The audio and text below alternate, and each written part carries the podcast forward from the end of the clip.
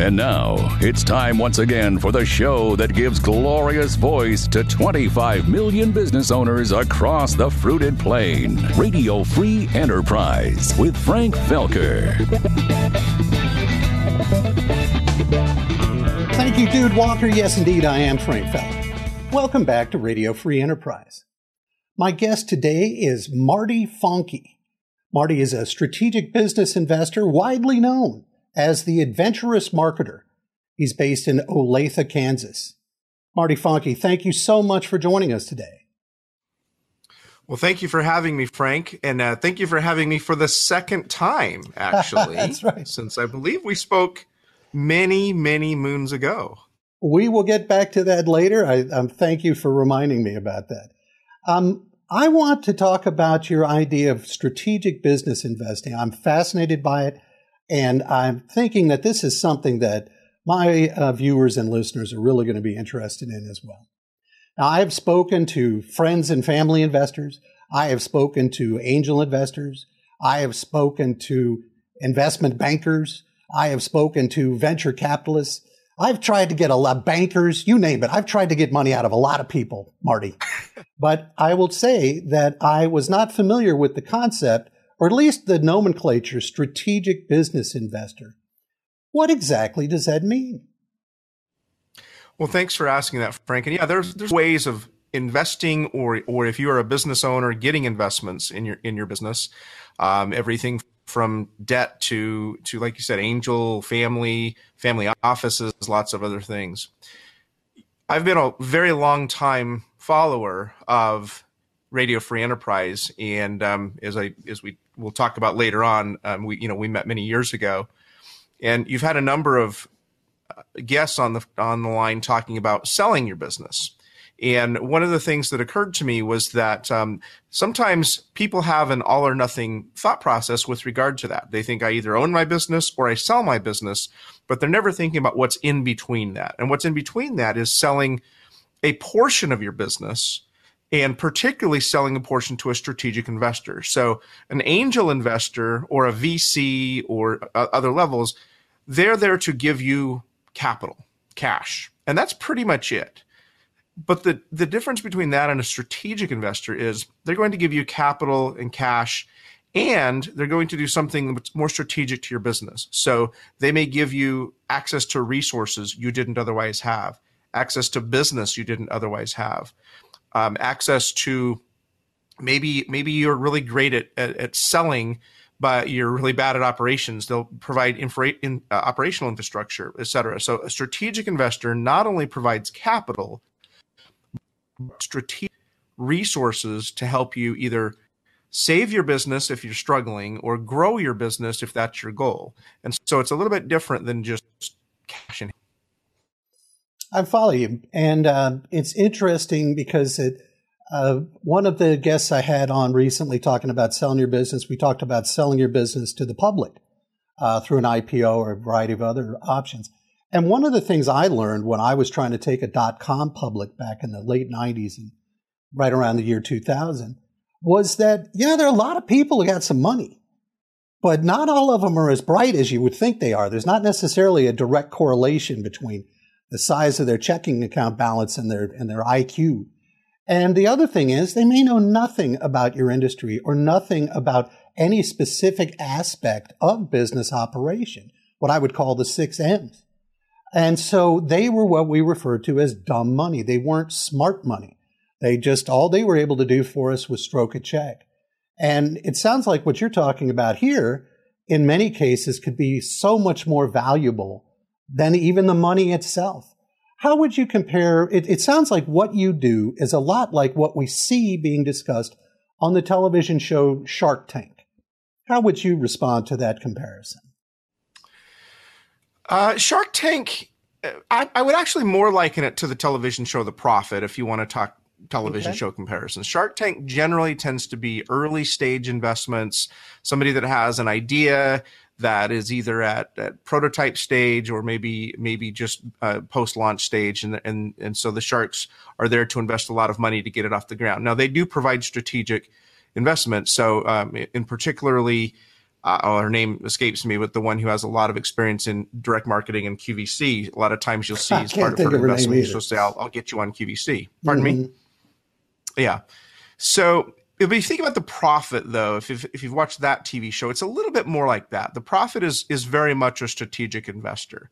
So he'll he'll go into a business, he will invest in a, a percentage of the business, and there's a big difference between what he does and what um, what what what my group does, and I'll tell you about that later. But not only is he providing cash, but then he comes in and what, what's his what's his catchphrase? I'm hundred percent in charge, right? Mm-hmm. So he, he's providing business strategy, business consulting to help that business grow, fix the problems they have.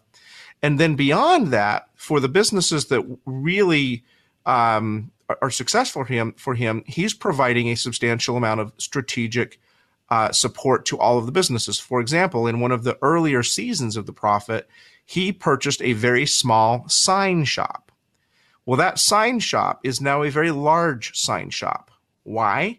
Because every business the Profit uh, invests in, he buys new signs for, including his, his biggest business, which is Camping World. And guess who provides all of the, the signs for all those businesses? That sign shop. So that sign shop could have raised a quarter million dollars from a passive investor, but instead they raised money from an, a, a strategic investor, and now their business is 50 times what it ever would be without going into a strategic investment. So that's a very specific kind of example. And that's perfect because it makes it so much easier for us to understand. And with that in mind, I do want to come back to how your process differs from the profit. And we've talked about this earlier, and I know it's significant. Um, but to keep on that mindset of, you know, we want to really get our arms around what it is that you do.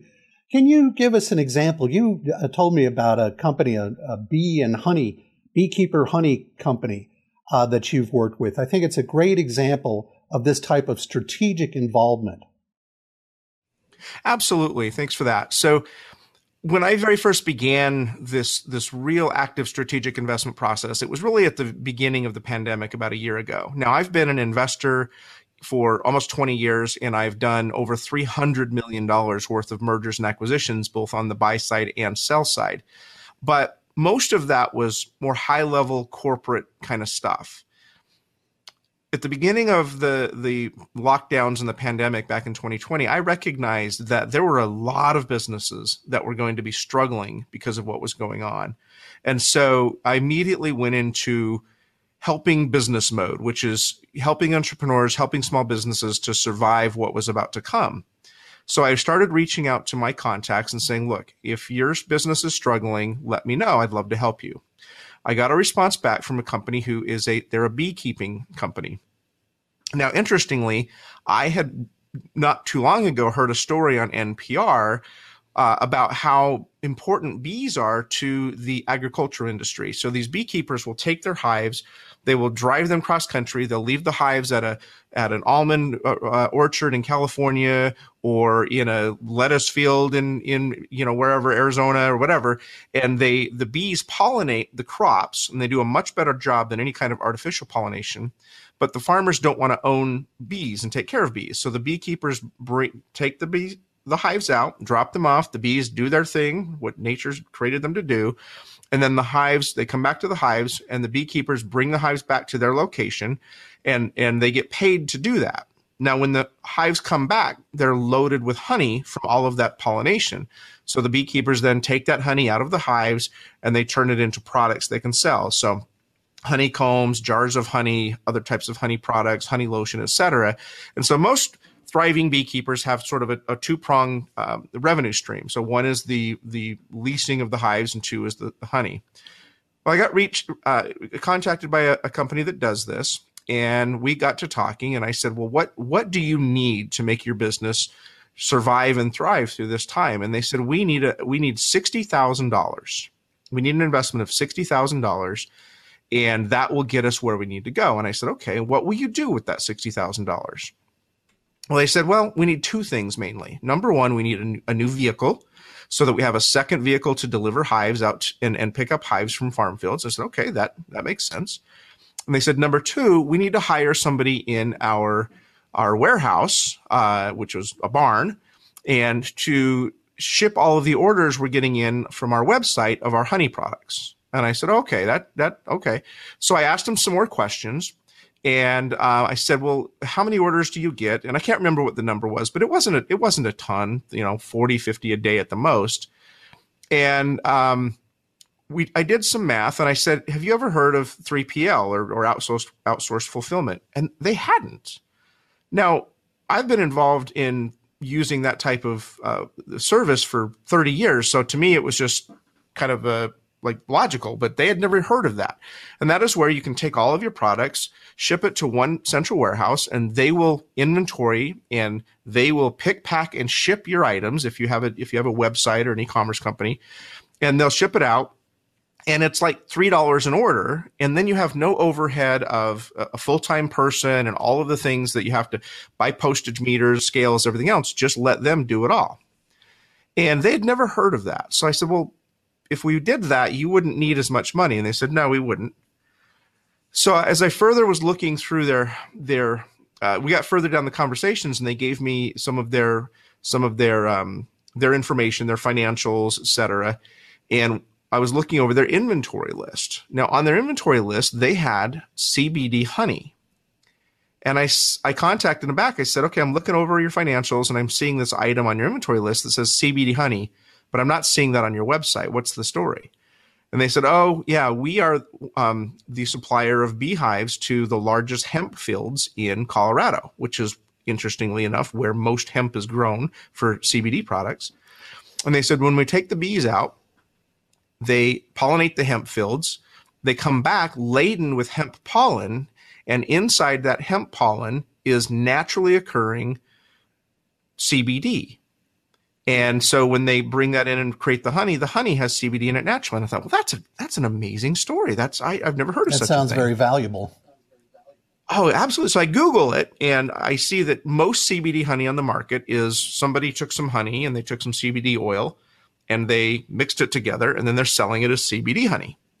And I said, This is a much greater story. It's pure organic. It's an incredible opportunity. I said, Why aren't you selling it? And they said, Well, we're, we're afraid of the legal ramifications.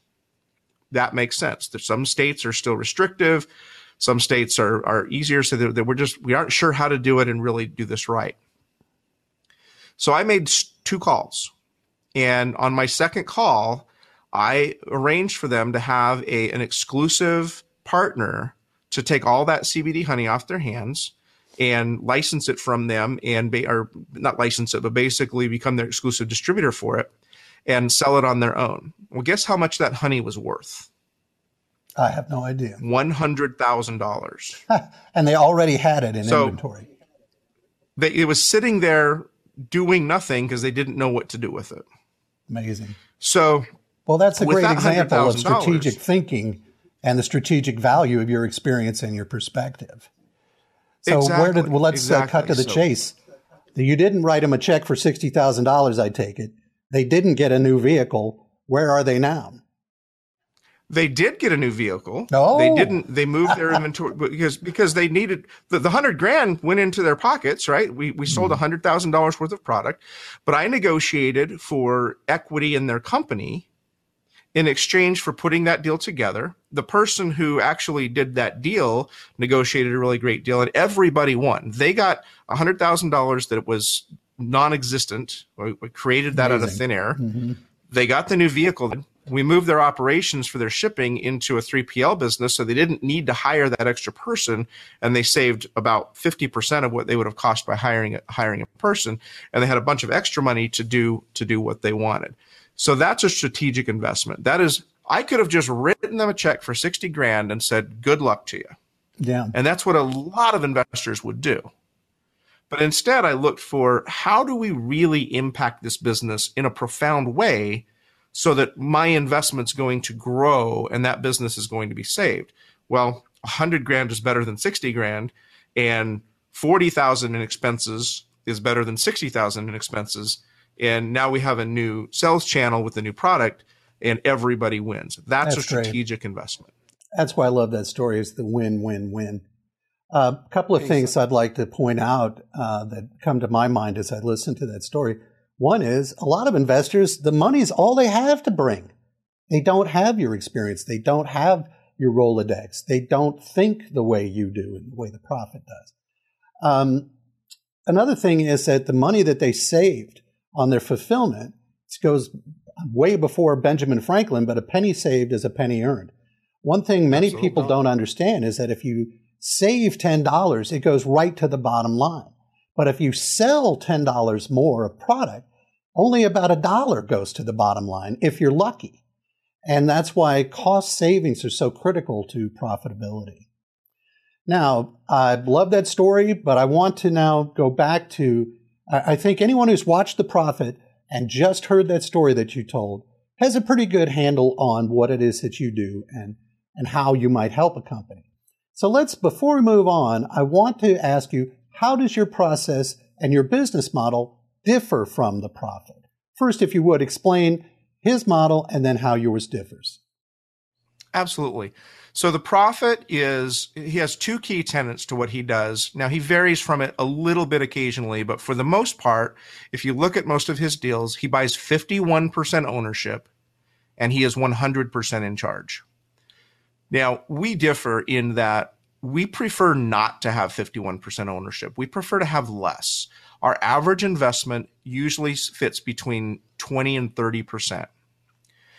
The reason for that is because I want the owner of the business who has worked for five years, 10 years, in some cases, 20 years to grow that business, to keep it alive.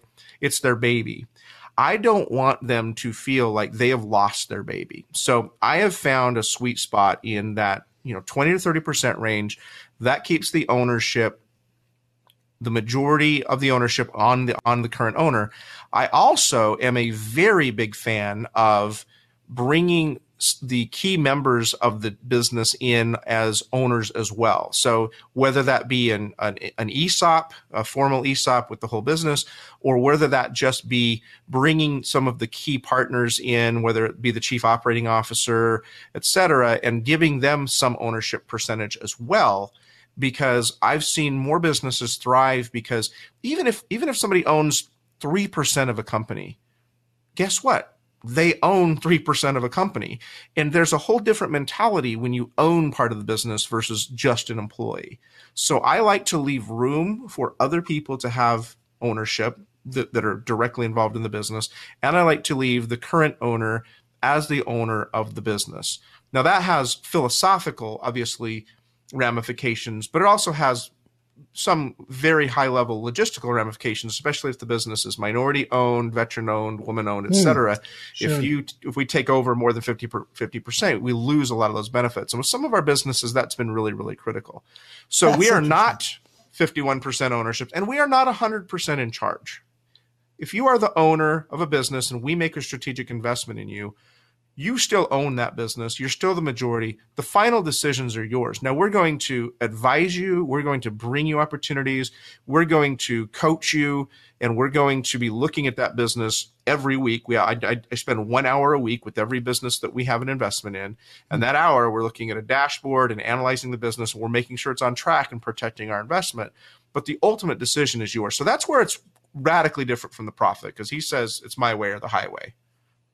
I'm sure the benefit, uh, the businesses benefit from that level of rigor and accountability as well. That's probably something a lot of them have not had in the past, in terms of those weekly reports and so forth. Now, um, when you, you know the question, it begs the question: What's in it for you, Marty? Okay, you you know you're bringing all this value, maybe stroking a check or two, spending time with them uh, helping them, you know, arrange. For example, I wanted to also mention, uh, for people who are not familiar, Marty mentioned an ESOP, which is an acronym for an employee share of ownership uh, program. And uh, you're doing things like this. Uh, you know, you're putting a lot of yourself into it. What's in it for you? Well, what's in it for me? There, there are two things that are in it for me. Actually, there's three things that are in it for me. So, number one the whole purpose of setting out and doing this starting a year ago was saving businesses and saving jobs. That is 100% the most important thing we're doing. And if we if we can't make a strategic investment investment that's going to do that, then we kind of back out. There are some businesses we can't save. Um, you know, if you are a and I I have a real passion and a real heart for this, but if you're a business in California that's a restaurant and you've been locked down and you're on your last legs and, and there's no hope in sight for opening that back up, there's no amount of strategic investment I can help save that. I, I just yeah. I, I don't know what to tell you. Um, sign the petition to oust your governor, I guess. But so the business has to be salvageable. But so the number one benefit I get out of it is is helping people, and I love helping people. That's just in my nature. Number two is consistent uh, an ongoing revenue stream. So if I own a percentage of the business, then annually when that business finalizes its books, there's a profit, right? I get a percentage of that profit. So we may decide to reinvest some of that profit. We may decide to take it as uh, as dividends or as you know whatever comp- depending on how the company's set up. But generally, we're receiving an ongoing income stream from that investment. And then finally, in a big way, we're looking at some of our businesses that we're we're investing in. Um, we're we're working on consolidating and grow and working on a roll up, especially in two two categories that we're working on right now. One is home health care, and the other one is sporting. Uh, that is hmm. that um, those businesses will be rolled up and eventually be worth incrementally and substantially more in the long run than they were as smaller businesses when we put them all together. And so we're doing what's called multiple arbitrage. So, you know, a hmm. small business might be worth two times or three times profits, where a much larger business that's 10 to 20 million might be worth 12 times profits. So the, the goal is to eventually have an exit strategy on some of these and um, and very large paydays down down the road. So we're looking at the help of doing uh, the, the the joy of helping people, ongoing income through dividends and profit shares, and then down the road through exit strategies, having uh, some larger paydays. That's great. It all makes a lot of sense, and good on you for saving jobs and saving businesses because there are a lot of them out there that can be saved and can be grown and can be a lot of things they just need somebody like you, Marty, to come in and help them. But that having been said, you mentioned, you know, one type of business that's you can't help.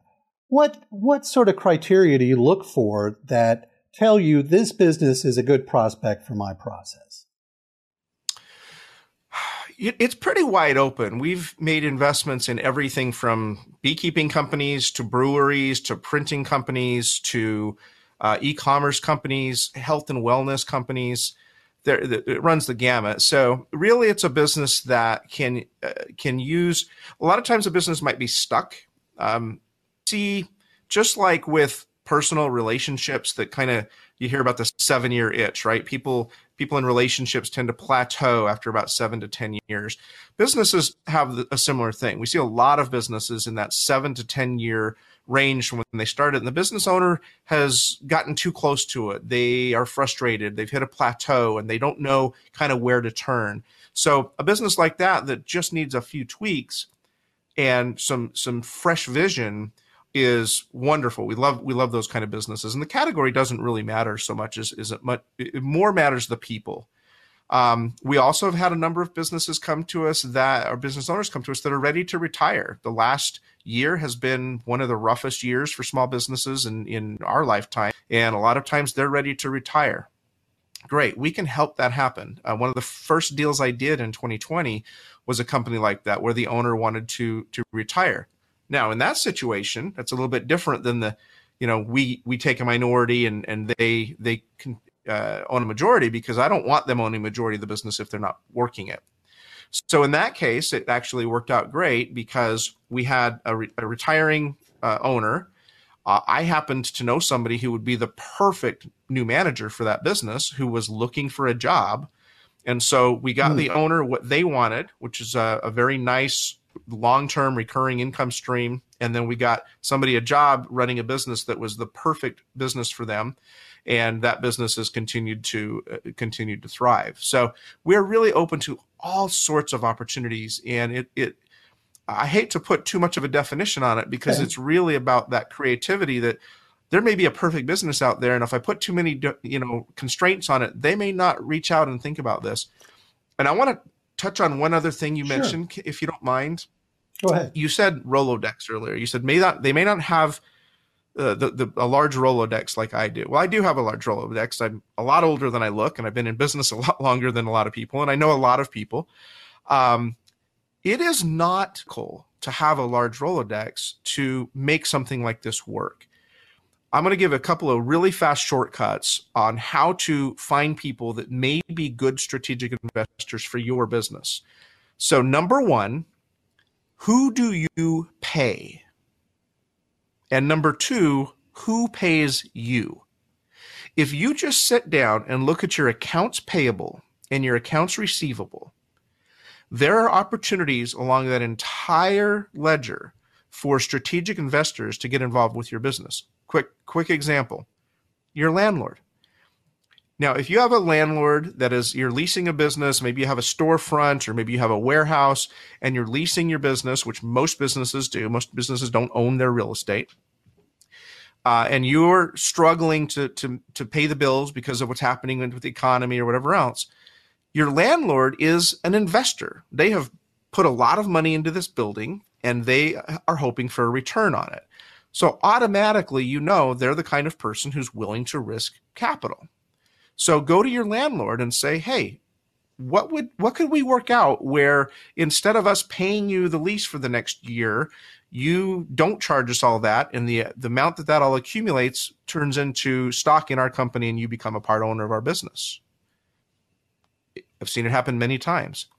Or companies that other companies you write checks to. So we helped a um, uh, an accounting company this year, and the accounting company was happened to be a company that I used and we went to them and said, you know, do you they they had reached out and said they needed capital and what do you need? And we kind of talked through what they needed.